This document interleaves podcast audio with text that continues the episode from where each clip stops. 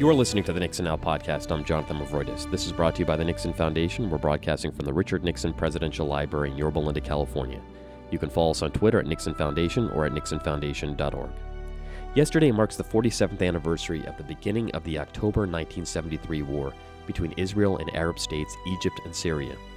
After over four years of a war of attrition between Israel and its Arab neighbors, and diplomatic efforts moving at an hurried pace, President Nixon woke up on the morning of October 6, 1973, to a cable from Ken Keating, America's ambassador to Israel, reporting that Israel's Prime Minister Golda Meir told him Egypt and Syria had launched a two pronged surprise attack as Israel stood unprepared to defend itself on Yom Kippur, the holiest day on the Jewish calendar.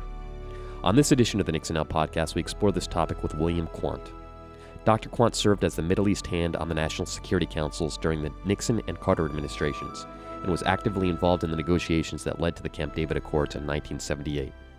He is author of the definitive book on the issue, Peace Process, and is currently professor emeritus in the Department of Politics at the University of Virginia, where he has worked for 25 years. Dr. Quandt, welcome. Nice to be with you. Just to start off, uh, could you tell us the situation in the Middle East? Um, it's October. It's between October 1st and October 5th, 1973 what's going on in the Middle East at this point in time?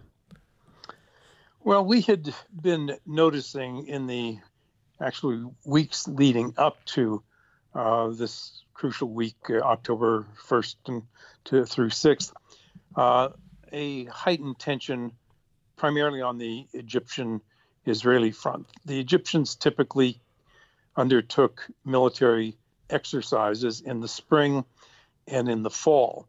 And some people said this is nothing new. We've seen this pretty much every year.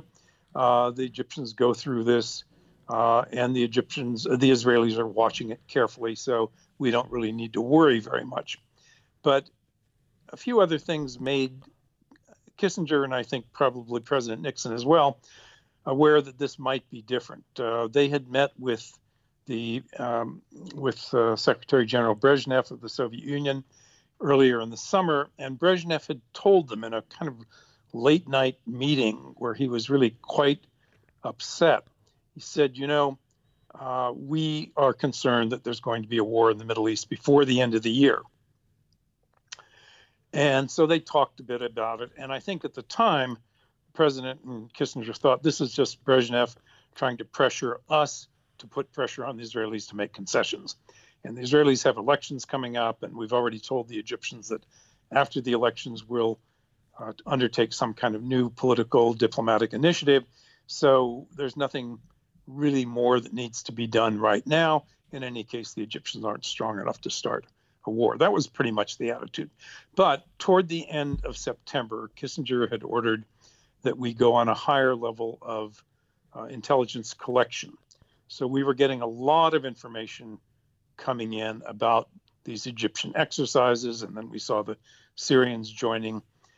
But the Israelis still didn't seem to be reacting with any great alarm, and they, after all, were on the front lines, literally, literally, and they had seen these things careful many times before and analyzed them very carefully. And what we weren't as aware of then as we are today is they had a what they thought was a very, very reliable intelligence source inside the Egyptian presidency. And they were pretty sure that if anything was ever going to be happening that would threaten them, they would learn about it from this source. So, a man named Ashraf Marwan, there's a whole story about that. But he had not signaled them anything. Now, what changes is that on about October 4th, they do get a message from their source in Egypt, demanding an immediate meeting with their head of intelligence. And they meet in London on either the 4th or 5th of October. This is two days before the war begins.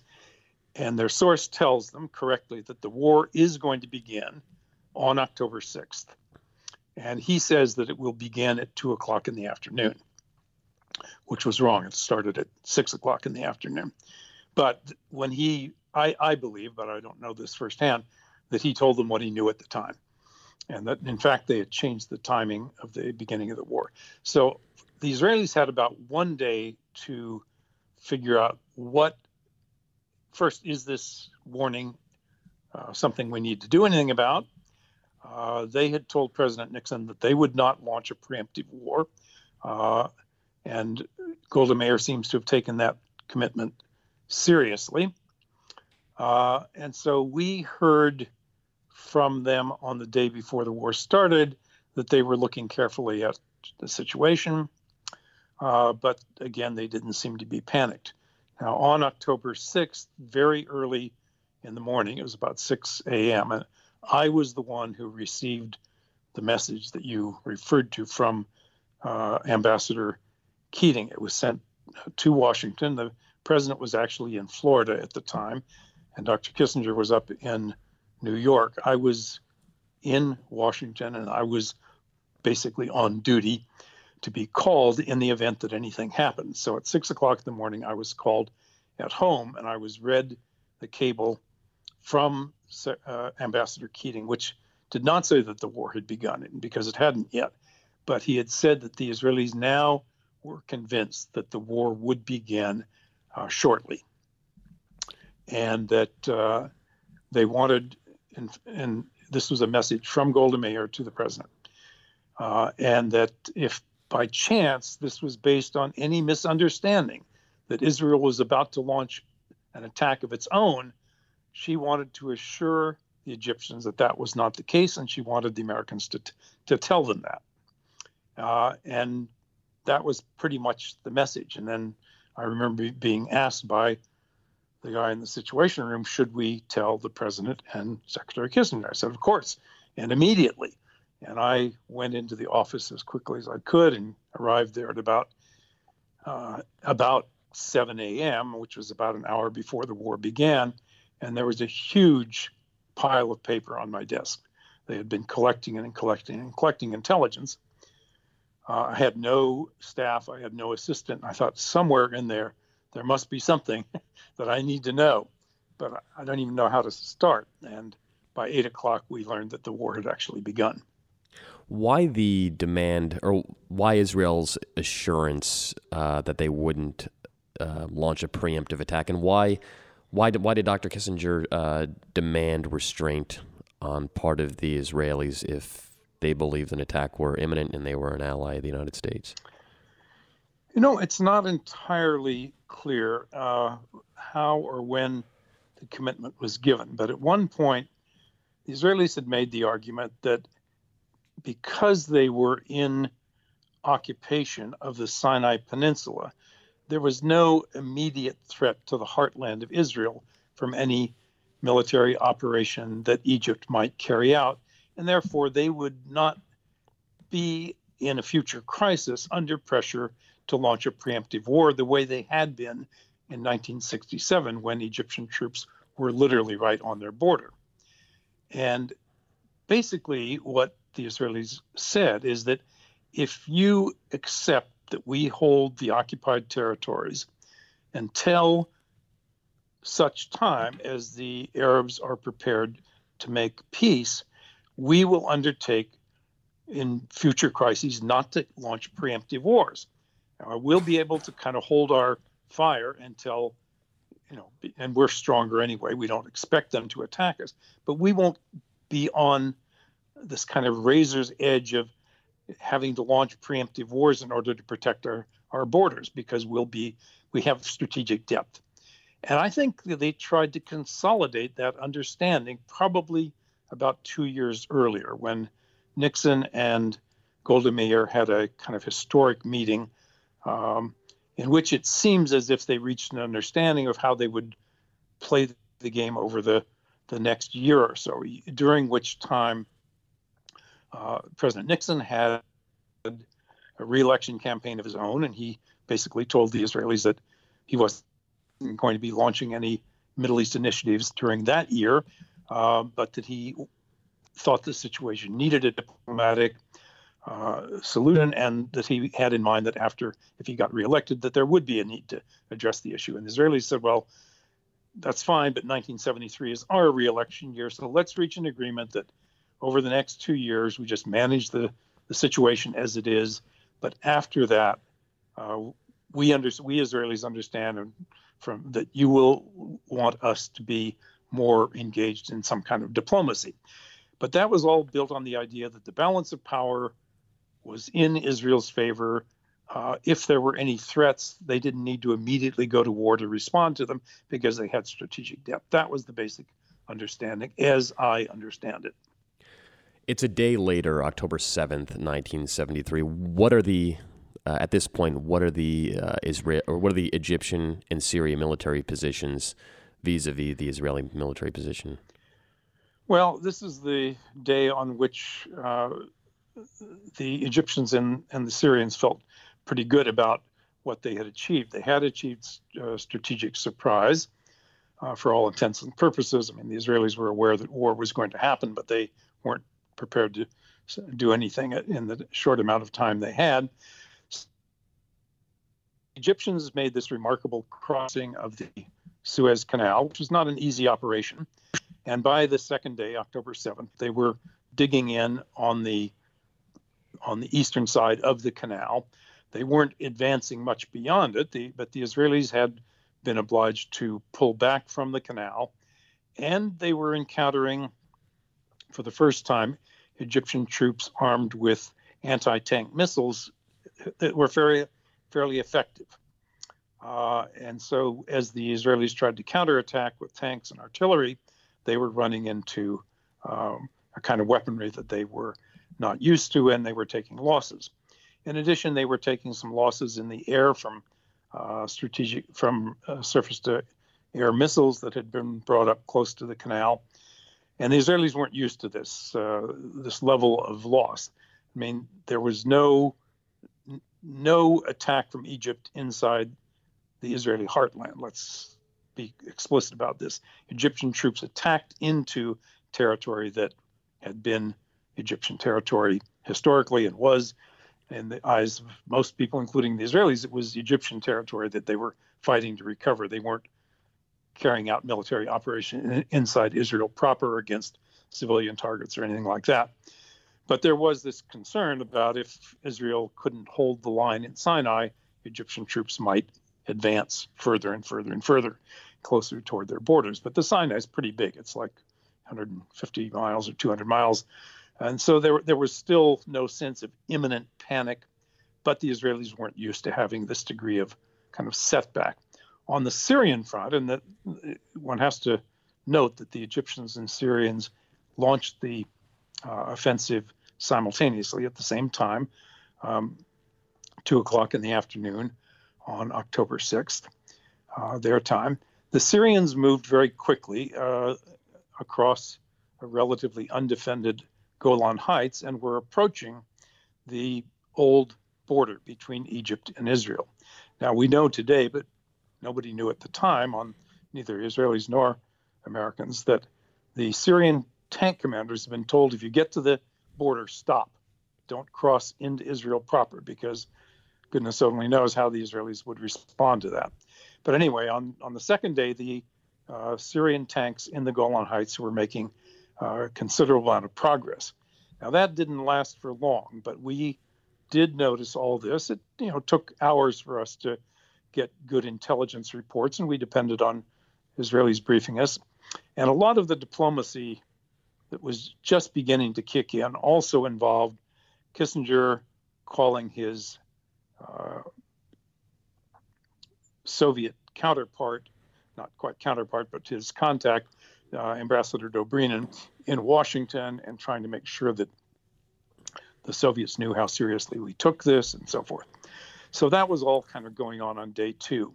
Um, but there wasn't, I think on the American side, there was, Kissinger certainly felt, and I think Nixon came back to Washington on the 7th. He wasn't there for the first day's deliberations. Um, so there was a lot of kind of sorting out what's really going on and how serious are the Israeli losses, and you know, is there any real need to do anything immediate, or do we have a little time to figure out what's going on and to see what kind of diplomatic options we have? So that was kind of day two, uh, October 7th. Day, uh, day three was probably the most tense day for the Israelis because at that point, their secretary, their minister of defense, uh, Moshe Dayan, didn't quite have a breakdown, but he he really panicked. He thought that there was a chance that they were losing control of the battlefield, uh, both on the Egyptian front and on the Syrian front. And he famously made some kind of comment about how the, you know, the, Israel's existence was at threat, which I, I think most of the military people did not believe, but they thought that maybe under the stress of events, uh, Dayan was having almost a, a, breakdown of his own. And this is the day, if there is a moment when there was a kind of nuclear shadow cast over this crisis, it may have been on that day when Dayan tried to persuade the Israeli leadership to activate, not to use a nuclear weapon, but to get it ready in case. Could you tell us a little bit about the Washington Special Action Group, um, its mission uh, under the National Security Council, and what was it deployed to do specifically in this crisis on the U.S. side? You probably know that uh, Kissinger had strengthened the National Security Council compared to anything that had existed before during his first period as National Security Advisor. By 1973, he was both National Security Advisor and Secretary of State, which was a very unusual arrangement. But one of the reforms he had made was to, to concentrate more crisis decision making authority with the National Security Advisor. And in, in pursuit of that, there there is in, in the, the White House something called a Situation Room. It's a conference room basically, but it's and this was all strengthened and built up more under uh, Nixon and Kissinger. Uh, there is a staff of intelligence professionals who man uh, computers, which were new but very useful for conveying data and information, communications. And we had that all installed in the White House at that time. And so you had a group of maybe 10 or 15 intelligence professionals who were reading diplomatic cables, intelligence cables, and trying to sort things so that people like me on the National Security Council staff had access to the best flow and quickest flow of information so that we could keep our bosses, Kissinger and Nixon, informed of what they needed to know. And as part of that, there were a number of, of interagency uh, meeting formats that Kissinger could call to deal with different kinds of crises. And the Washington Special Action Group, the so called WASAG, had been designed as an interagency meeting pretty much at the uh, Secretary of State, Secretary of Defense, head of CIA level. The president would not attend these, but it was one step below a full National Security Council meeting where a president would be there uh, to evaluate breaking crises. And the WASAG then uh, would be called by the National Security Council, uh, by the National Security Advisor, the staff, in anticipation of one of these meetings, would pull together the most recent uh, relevant information, diplomatic cables, intelligence, whatever seemed to be uh, most uh, important for uh, making decisions. I had the job of doing that for Kissinger and trying to get him prepared. He was as prepared on his own as he needed to be, but just in case there was anything additional. Uh, and then we would call the meeting uh, for usually one in the morning and one in the afternoon, as a way of making sure that State Department, Defense Department, Intelligence, sometimes uh, Treasury, sometimes Department of Energy, depending on what the issues were, would all be pretty much working from the same script. And we must have had 20 or 30 of those meetings over the next two or three weeks. Was there any within this group and in the administration at large? Was there considerable considerable debate on how to manage this crisis and what the goals of the administration would be? Uh, first, there wasn't. I wouldn't say there was very much division of opinion. There's one possible exception to that, which maybe we have time to talk about. But by and large, um, have to remember the moment we're at. This is a moment when Kissinger is both Secretary of State and National Security Advisor. Historically, there had been times when a Secretary of State and National Security Advisor saw things differently, and that had been true in the first Nixon term with William Rogers as Secretary of State and Kissinger as national. That no longer was a problem. Secretary of State and the National Security Advisor were the same person. Although, weirdly enough, the Secretary of State would write memos to the President, sending them through the National Security Advisor, who would add a separate memo of his own to the Secretary of State's memo. It's just a bureaucratic kind of gimmick, but it gave him a slightly more private channel that his colleagues at State wouldn't necessarily know about. Anyway, the that was not a problem. There were institutional kind of differences in terms of the way people look at crises. I mean, the Defense Department has a major job of mobilizing and using uh, military resources. So they're not consulted on the diplomacy. It's just not their job. But they're very important when it comes to moving military equipment and how do you do it and what's the most efficient way and so forth and so on. So we weren't expecting that we were going to go to war. In fact, we were pretty sure that that wouldn't wouldn't come to that, although toward the end we weren't so sure. But at the beginning, we were pretty sure that the Israelis would turn this around to their advantage fairly quickly, as they had in the 1967 war. But what we hadn't known is that the Israelis, by about the third or fourth day, became very insistent that they needed resupplies of military equipment and needed it very urgently. And that did become an issue, not so much between Kissinger and the Defense Department, but between the United States and Israel over the timing of this.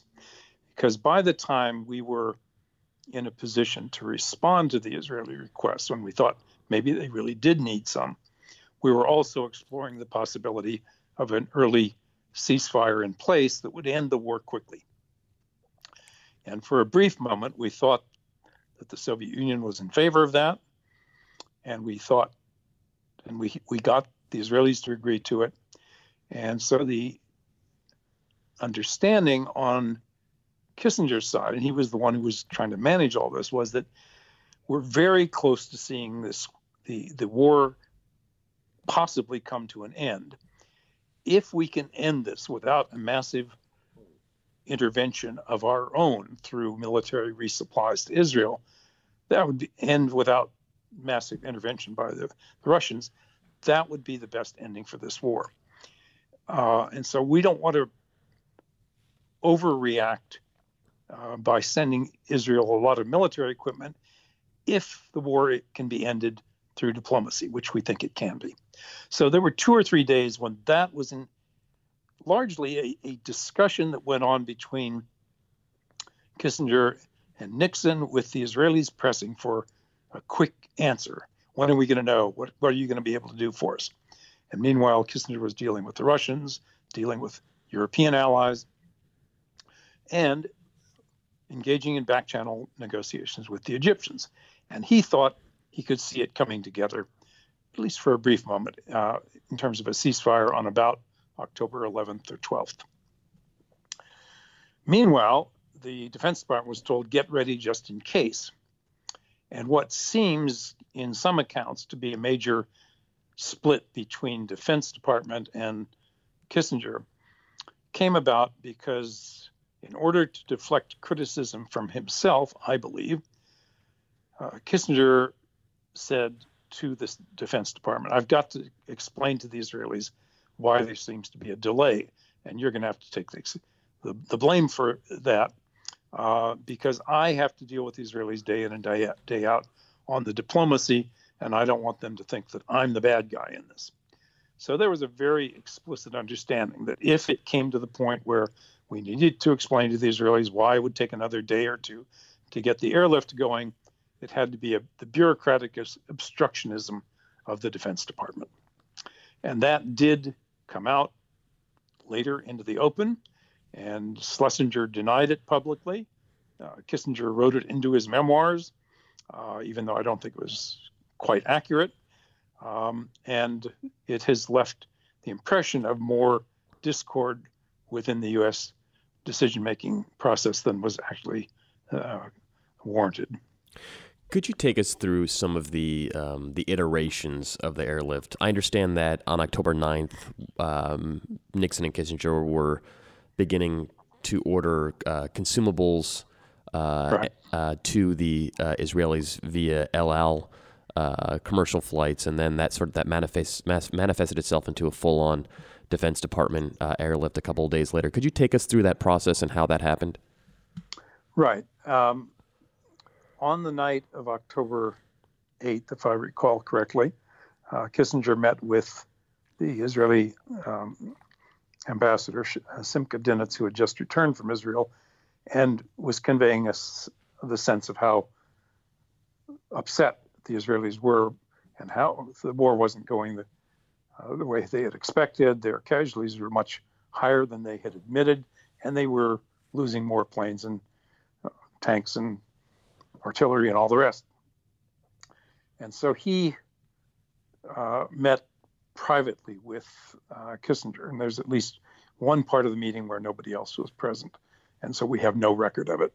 But he seems to have said to Kissinger that Golda Meir is so worried um, that she's considering making a, a quick trip to the United States to appeal in person to the president for help. And Kissinger tells it, tells Dinitz that would be a real mistake. It will make it look like you're panicking, and it also will not. You know, we know we can make the decisions without being pressured that way. Uh, so beginning the next day, uh, and he said, you know, we will replace any of your losses. So we guarantee you that whatever losses you, you know, military equipment, things like that, that you lose during the war will be replaced. Now, how quickly we can do some of it is a just logistical, but you can start picking up consumables, that is, ammunition, the, the things that are ready to go, easy to put together, uh, package for you to pick up. Uh, you can start carrying them in your own uh, planes, but we want to keep our role as discreet as possible. So paint out your El Al uh, colors on your own civilian planes, come to a discreet airbase where there aren't a bunch of journalists watching, and uh, we'll deliver, we'll start the deliveries like tomorrow. And that began. But it was the, the lower order things like uh, some actually quite important things like communications equipment and uh, ammunition things like that. But you couldn't put an aircraft on one of their planes or a tank on one of their planes. The things that were more visible and, you know, over the long term that uh, would need to be replaced would normally have been either flown in with several stops along the way uh, none of the fighter aircraft could fly all that distance without refueling. Uh, so you you could get them there, but only if you could land somewhere to refuel. And the Europeans weren't going to allow us to, to, to stop and implicate them in our military resupply of the Israelis. So that became a, an issue between the United States and Europe about resupply. And then tanks simply didn't fit on any uh, of the aircraft we had except for the C5, the really huge uh, transport planes. And I think you could carry one or two at a time, which, given the number of losses that the Israelis were taking, wasn't going to make a very big impact uh, at best. And, you know, so the Israelis wanted everything and they wanted it immediately. So there was some genuine gap between their hopes and our abilities. But then there was also this period when we consciously decided, for the sake of our future diplomatic credibility, that we didn't look like we didn't want to look like we were um, intervening militarily uh, on the Israeli side if we could bring the war to an end quickly through, diploma, through diplomacy. And part of the reason for that was that we were in back channel communication with the Egyptians who were saying, when the war's over, we Americans to launch a diplomatic initiative to end this conflict once and for all. And I think Kissinger was beginning to think maybe Sadat is different from what we've expected. And if so, I want to be able to deal with him and with the Israelis when this is over, which is a very delicate balance to try to maintain while you're also resupplying the Israelis with the equipment that they're using to ultimately nearly defeat the Egyptian army. So, what tips the balance? What tips the balance is that the the Soviet Union starts to resupply Syria, Iraq, and Egypt on the 10th of October. And we don't know what they're sending, but we know how many planes they're sending. And so each one of the things that would happen at each of these WSAG meetings in the mornings and then the afternoon is we would tally up the number of planes that had flown from the Soviet Union to Egypt to Syria, uh, and Iraq was getting some as well, and theoretically figure out they could have delivered X number of tons, like a thousand tons of uh, military equipment through these various flights. Uh, and Kissinger began to react to that by, first of all, trying to persuade the Soviets to stop or to slow it down and to try to get the ceasefire in place. So, second day went on with the Soviets continuing to resupply. I mean, their credibility was on the line, and the on the Syrian front, the Syrians were losing territory. The excuse me, the Israelis had pretty much reconquered most of the Golan Heights by the 9th of October. So on the Syrian front, the the Russians were sending in equipment fairly quickly. And of course, for them, it's a shorter flight, and they could get more things there than we could. So on the 11th and 12th, Kissinger's trying to get the ceasefire in place. He thinks he's about to get it, and it falls apart on the 12th of October when Sadat rejects the proposal. And at that point, Nixon and Kissinger jointly, but particularly Nixon, I believe, says if Sadat doesn't understand that this is the time to stop the war, we have to make sure he understands that he's not going to be able to sit there and drag this out. Uh, we have to change the balance of power by resupplying the Israelis massively and visibly. And that began on the 12th, 13th with the direct airlift. American uh, C1, C5s could fly all the way on their own. C-130s had to refuel, and we had to pressure the uh, Portuguese government, which was the only European government that we could pressure sufficiently to get them to give us landing rights to allow refueling in the largest airbase in the Azores. And so by the 13th, we were beginning to see a flow of some equipment. In all honesty, the Israelis fought mostly the entire war without making much use of the equipment that came by the airlift, but the airlift was visibly underway by the 12th and 13th, and it gave the Israelis the confidence to launch a military operation on the Egyptian front on the 13th, which resulted in their eventually, two days later, crossing the Suez Canal and beginning to envelop the Egyptian forces that were in the Sinai. And at that point, the dynamic of the war changes dramatically. The Israelis are on the offensive. The Egyptians are under a lot of pressure to bring this to an end quickly.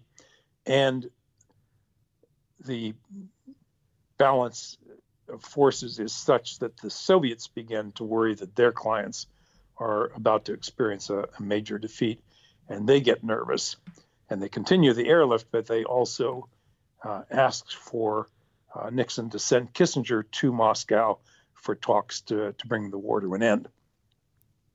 Do you think the had the airlift not happened, do you think the war uh, do you think would have ended as quickly, or there would have uh, the Israelis would have been able to envelop the Egypt's Third Army at the Suez Canal? It's an interesting question. I mean, on the Syrian front, most of the Israelis had already um, made their advances and were actually fairly deep into uh, territory that they hadn't held before 1973. So it really, the airlift has nothing much to do with the dynamic on the Syrian front, which was already pretty much resolved. The the point about the Egyptian front is that Sadat had crossed the canal and then just dug in and sat there. He hadn't moved.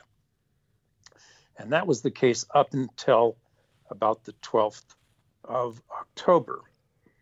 Uh, under pressure from the Syrians, who were annoyed that Egypt was sitting tight and they were getting clobbered, was you know beginning to call for their help and uh, all the rest. And I, I, guess they were under some pressure to, to respond.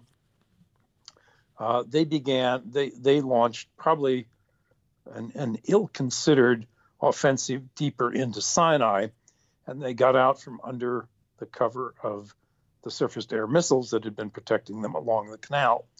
And the Israelis used their Air Force. And this was all equipment that they had before the airlift had ever started to decimate the Egyptian tanks coming toward their forces in what were called the passes, about halfway across the Sinai. So that was the, probably the crucial battle, all fought before the airlift made any impact.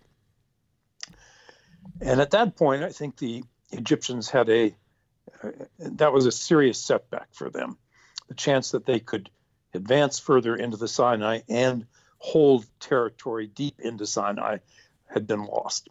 The question was would that then mean a ceasefire in place would go into effect at that point, where they would still have their bridgehead across the, the canal, but not much more? Uh, or would the Israelis launch, launch this counteroffensive that began on about the 13th or 14th? The question is a political one. Would Golda Meir have, Meir have authorized the counteroffensive if she had not known that the airlift was on its way? And I don't know the answer to that. Uh, but she did on the 13th give the green light to Ariel Sharon, the most aggressive of her generals who wanted to launch the counteroffensive.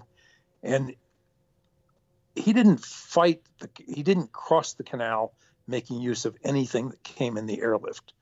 He was ready to go, and but he knew that whatever losses he would take would soon be replaced. So I think psychologically it made it easier for the Israelis to take what is a difficult operation. You know, you're crossing a water barrier. I mean, they actually had it very well planned, and it went. It was textbook crossing. It went right between two Egyptian armies, and then they ended up being in a position to to encircle them. so I think the question is would they would the political leadership on the Israeli side have had the the guts to launch to to give the order to the military? The military was ready to do it. They would have they, they were eager to do it, uh, and they probably could have done it without the airlift. But I think the political leadership felt much more confidence knowing that the airlift was underway, even though, as I say, the bulk of the resupplies that we eventually sent to the Israelis came by ship weeks after the war was over. You um, you talked a little bit earlier about the possible use of nuclear weapons. Could you expand on this possible consideration on the part of the Israelis? You know, at the time, I didn't have a, a so-called Q clearance, nuclear clearance. So I didn't ever see very much that would have given me more knowledge about Israeli nuclear capabilities than I had. There were people who probably knew more, but generally it was known on the American side that the Israelis had some number of nuclear weapons. We didn't know probably in detail how many. Uh, they had not at that point uh, been tested. at least not in any way that we we knew of.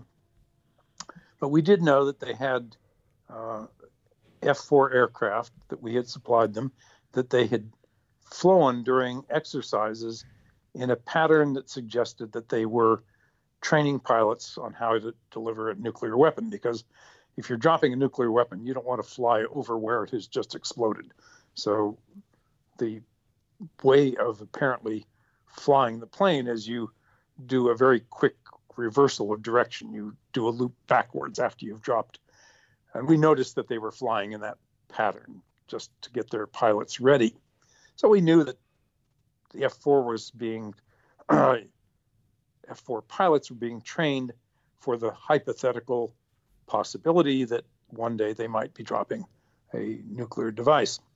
And we also knew that they had acquired uh, Jericho missiles from France, which were surface to surface missiles that were not particularly accurate, therefore not appropriate for a conventional warhead. And we, we knew where they were based and we monitored them.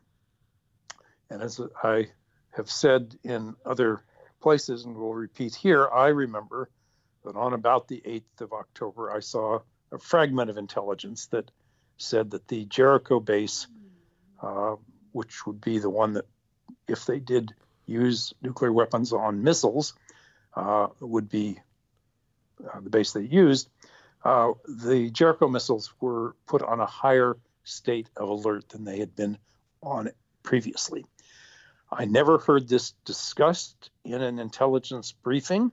It wasn't of such magnitude that other people were worrying about what it meant.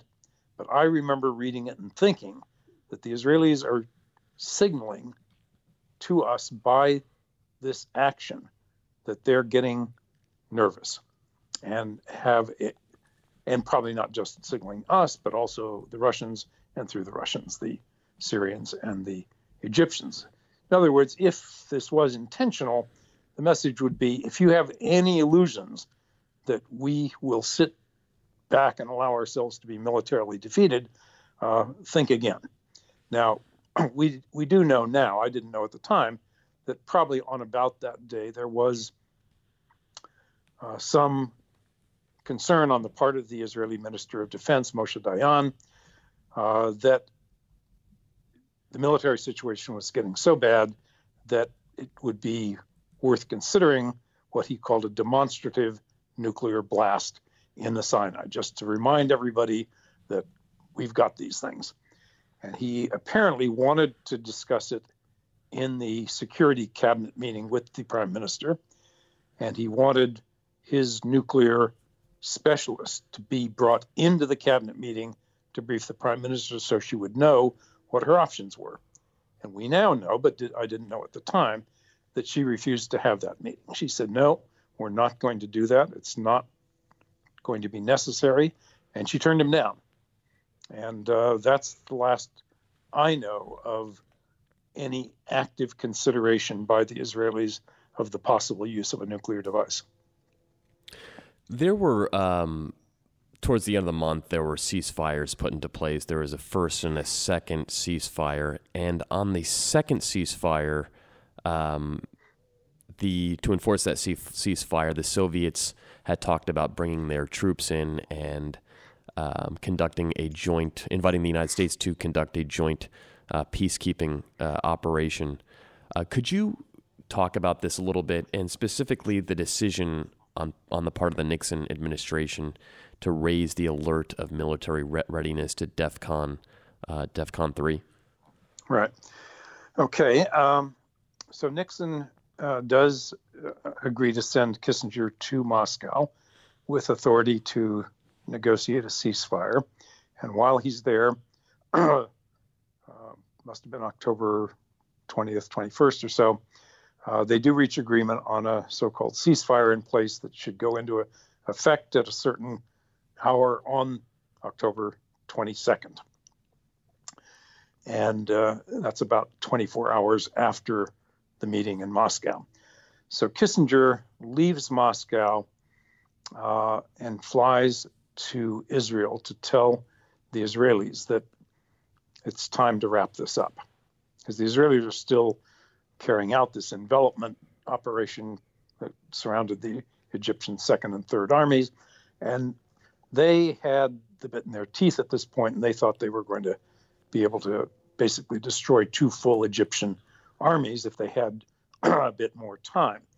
But Kissinger just agreed with Nixon's support that it was time for the war to end, and he'd gotten the Russians to agree. And so uh, a UN resolution had been passed, UN Resolution 338, calling for an immediate ceasefire and the beginning of negotiations under, I think it was called appropriate international auspices, which meant US and Soviet Union. So Kissinger goes to uh, Israel, meets with Golda Meir, and says, You've got a few more hours, and then you're going to have to stop because we've got this UN resolution that we've worked out with the uh, Russians, and it's, it's, it's you've had plenty of time to ensure a strong military position, and now it's time to stop.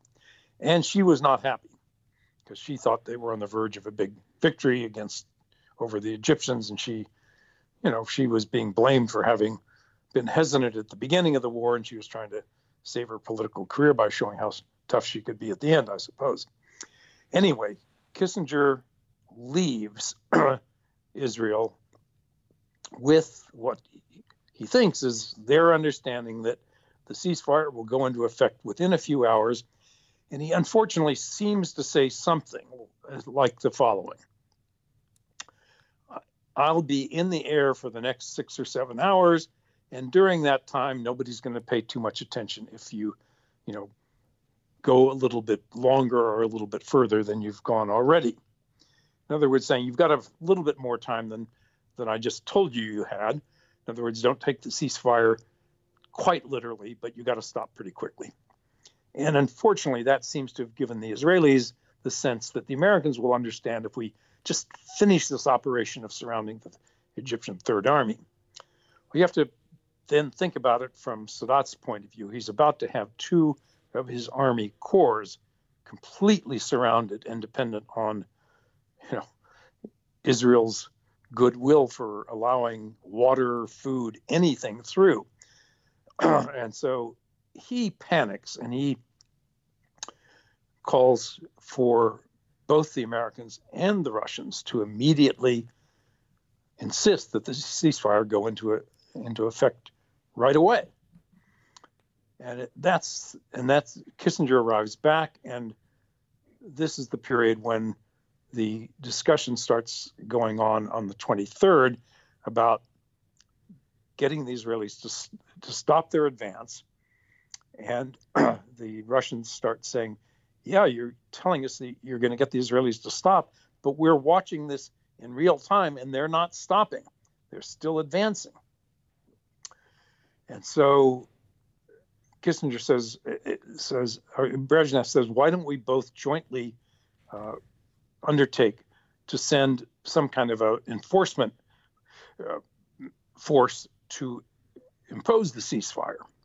And Kissinger, I think, with Nixon's authority, says that's a terrible idea because then it becomes a big superpower issue, and we're going to be face to face in the Middle East, and it's bad enough the way things are now, but we want to keep the superpowers out of this as a military as military actors. and meanwhile, he tries to convince the Israelis to stop. You know, you, have you've taken a little bit more time, you've advanced, but I didn't mean just go crazy by what I told you when I was there. I meant stop. And now's the time to really do it. So, toward the end of the day, I guess on either the 23rd or 24th, I'm not quite sure, Brezhnev, Secretary General of the uh, Communist Party of the Soviet Union, sends a message that is harsher in tone than previous ones that he sent. I guess it's the 24th in in Russia, and it's the 23rd in uh, it's 23rd in the evening, I think, in in Washington. And the message basically says we've been telling you and telling you that the Israelis are not abiding by the ceasefire. You keep brushing us off, saying you're not going to join us in a joint intervention. Uh, but we now must tell you that if you do not succeed in getting the Israelis to stop, we will be, we must take all necessary means, including military, uh, to get the Israelis to comply. And that sounds like a threat of military intervention. Was it credible? It could have been because the Israelis had the the Soviets had stopped the airlift that they had been mounting. All of their aircraft for the airlift had been taken back to the Soviet Union, and they had seven airborne divisions on alert. And they had the transportation to get them there, and of course, to get from the Soviet Union to the Sinai would have been a matter of a few hours. So I don't think that Nixon or Kissinger really believed that the Soviet Union was about to send a massive invasion force to the Middle East to enforce the ceasefire, but they had the capability to send quite a substantial force on very short no- notice. And it, it was Kissinger's idea at a National Security Council meeting held in the evening, I think, of the 23rd, maybe the 24th, without the presence of the president, uh, to raise the alert level to uh, worldwide to so-called um, DEFCON 3, which is not It's not like you're about to go to nuclear war, but it does mean that in on air bases all over the world, American air bases, people will be recalled to duty. They'll be put on high alert. Uh, B 52 bombers will be uh, loaded with ammunition, including nuclear weapons, and put up in the air. And missiles will be put on alert. it's there's still two more stages to go before you have nuclear war, and all of the forces in the Middle East were already on DEFCON three, so nothing changed on the Sixth Fleet or any anything that was close to the region was already on alert. But it meant that anybody who was uh, subject to military authority was was getting messages overnight to report to their bases the next morning. So on the American scene, nothing was kept secret. It was everybody was talking about it the next morning. I think Kissinger was a little surprised how many people knew by the morning of the October 24th that we had done something overnight to increase the level of alert. But it was designed to show to the Russians that we were really concerned with this threat that they had sent. And as far as we know now, Brezhnev did this in a kind of no nobody in the room with him thought that it was a real threat that they were going to do anything. It was like a bluff. But you know, in in international politics between superpowers, you don't know what's a bluff, and you can't afford to assume this is there's no consequence if you just you ignore it. so by the next morning, and this I remember pretty vividly, uh, we didn't know quite what the response was. We had an uh, evening of trying to monitor whether there were any forces moving on the Soviet side, and we convened one of the WSAG meetings early on the 24th, and we got a fragment of intelligence. It was just that. It was, it was an incomplete message from Moscow to its embassy in Cairo saying, troops arrive this afternoon. Just that's the piece we got of it. Didn't say how many, it didn't say who they were. But I remember I was standing right with Kissinger when the message came in, and he said, oh my God, they really are planning to send troops in. And he looked at me and at my colleague from the State Department. He said, You two, you figure out where we send troops if they really do go ahead with this, but not to Israel and not to, uh, not to any uh, uh, Arab country, uh, because we, we don't want we want to make clear that this is aimed at deterring Soviet moves. We don't want to get embroiled with the Arab-Israeli conflict. And he walked out of the room. I looked at my colleague and said, I can't think of any place to, you know, Cyprus maybe, uh, but the British wouldn't be too happy about that. Um, Diego Garcia, again under British control, they were, didn't want anything to do with it. So we were totally stymied. I mean, where are we going to even imagine sending troops? The Europeans don't want to have anything to do with this. There's no other place in the Middle East. Turkey won't take them. I mean, they were allowing Soviet planes to fly over their territory. They weren't going to align themselves with us, even though they were a NATO ally. And within about 20 minutes, Kissinger walks back and he says, Forget about it. He said, We misread that little bit of intelligence. What he said, I forgot that I had agreed when I was in Moscow that we would each send a small observer force to monitor the ceasefire, civil military observers, not combat troops. And this was the Soviets telling their embassy that the 32 observers were going to arrive that afternoon. and I thought, well, glad we had the ability to clear that up very quickly because we were completely clueless as to where we would send you know units of our own had it come to that and with that uh, the united states and soviet union were back talking and agreed to that the ceasefire would happen and then kissinger went to the israelis and said now you've got to stop and if you don't we will come and resupply the egyptians and you really don't want us to be forcing our way through your lines to do that. So you've got to open up uh, a passage for uh, food and water to go to the troops. You cannot uh, starve them out. And that was a gesture toward Egypt, which was saying to us pretty clearly uh, once this is over, we want to talk to you immediately. And of course, five days later, Kissinger was in, uh, a week or so later, Kissinger was in Cairo having his first meeting with Anwar Sadat. From the Nixon administration's perspective, uh, what did what did peace ultimately look ultimately look like? What was it? Did they want a sort of parity uh, in the Middle East? Did they want a um, they want the enforcement of Resolution two four two? What was their um, what, I guess what was the end game for peace for the Nixon administration? I think here there's a little difference between uh, Nixon in his prime when he was really thinking strategically, and Kissinger, who was managing this crisis not entirely on his own, but very much without very much presidential guidance. Kissinger, Nixon's view,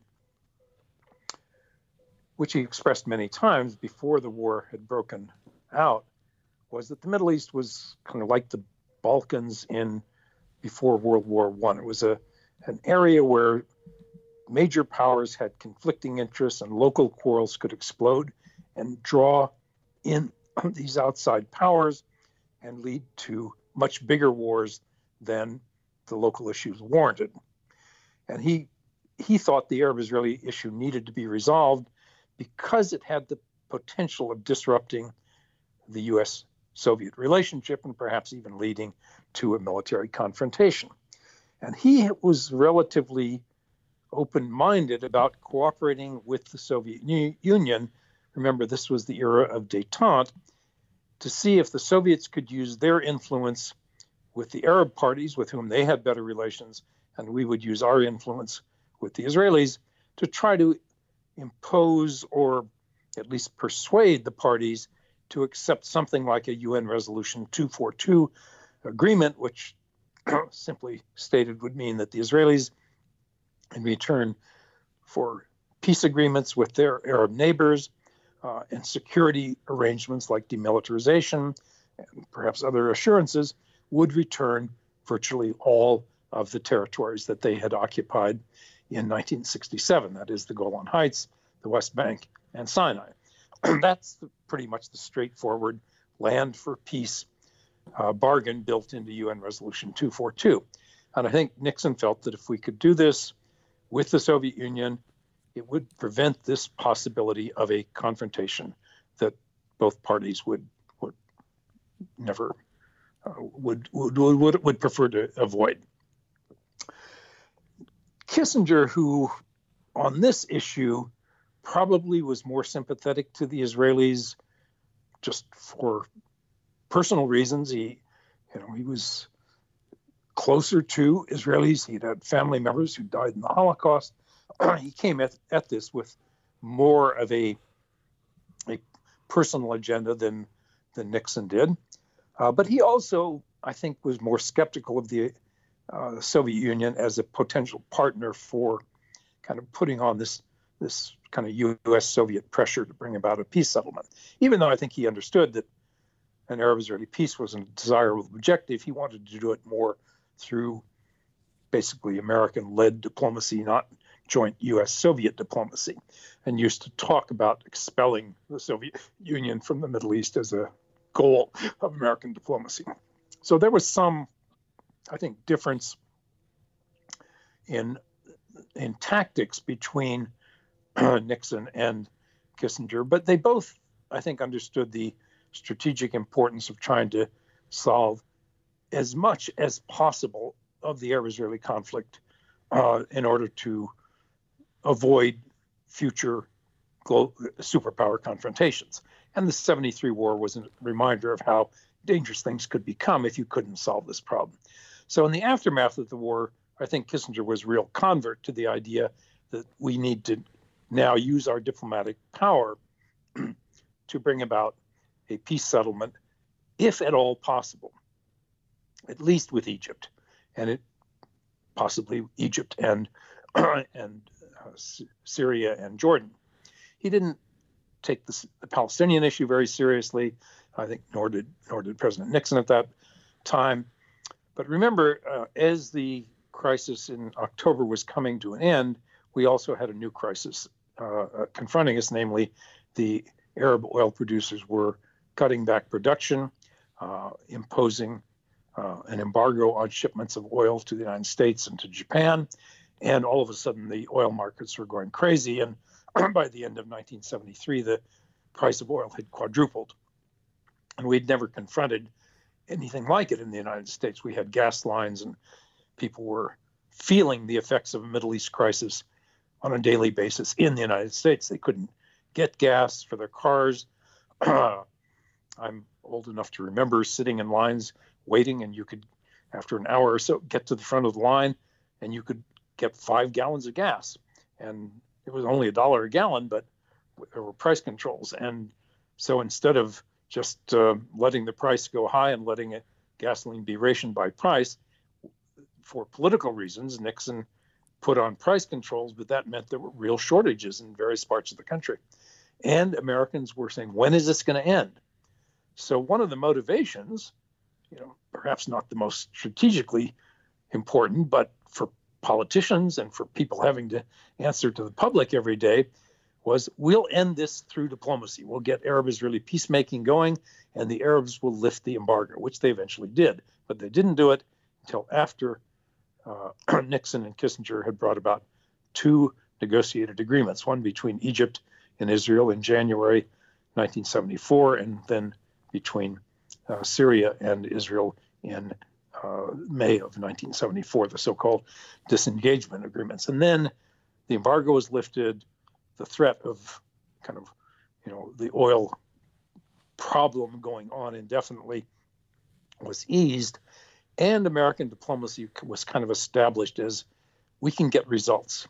Even with difficult regimes like the Syrians, we can produce results. But then we, of course, had um, uh, a, a, a, new president. The uh, President uh, Nixon resigned. New president came in. He had to get his bearings, figure out his new team, how he was going to approach things, and get himself properly elected to office in 1976. So we lost momentum in the in after the first six months or so. We did have a, a second round of diplomacy under President Ford in September uh, of 1975. There was a so-called Second Sinai Agreement, but it was a much less satisfactory agreement. It was a much more uh, time consuming and much more expensive in terms of American commitments, and it left a very bad taste. So there were, nobody quite knew where to go next with this diplomacy, and that's kind of when the the Nixon, Kissinger, Ford um, momentum in Arab-Israeli peacemaking kind of reached its end. Our guest today is Dr. William Quandt, Professor Emeritus of Politics at the University of Virginia and former National Security Council official to Presidents Nixon and Carter working on Middle East issues. Our topic was the Nixon administration's actions during the October 1973 Middle East War. Dr. William Quandt, thank you so much for joining us. You're welcome. Please check back for future podcasts at nixonfoundation.org or on your favorite podcast app. This is Jonathan Movroydis in Yorba Linda.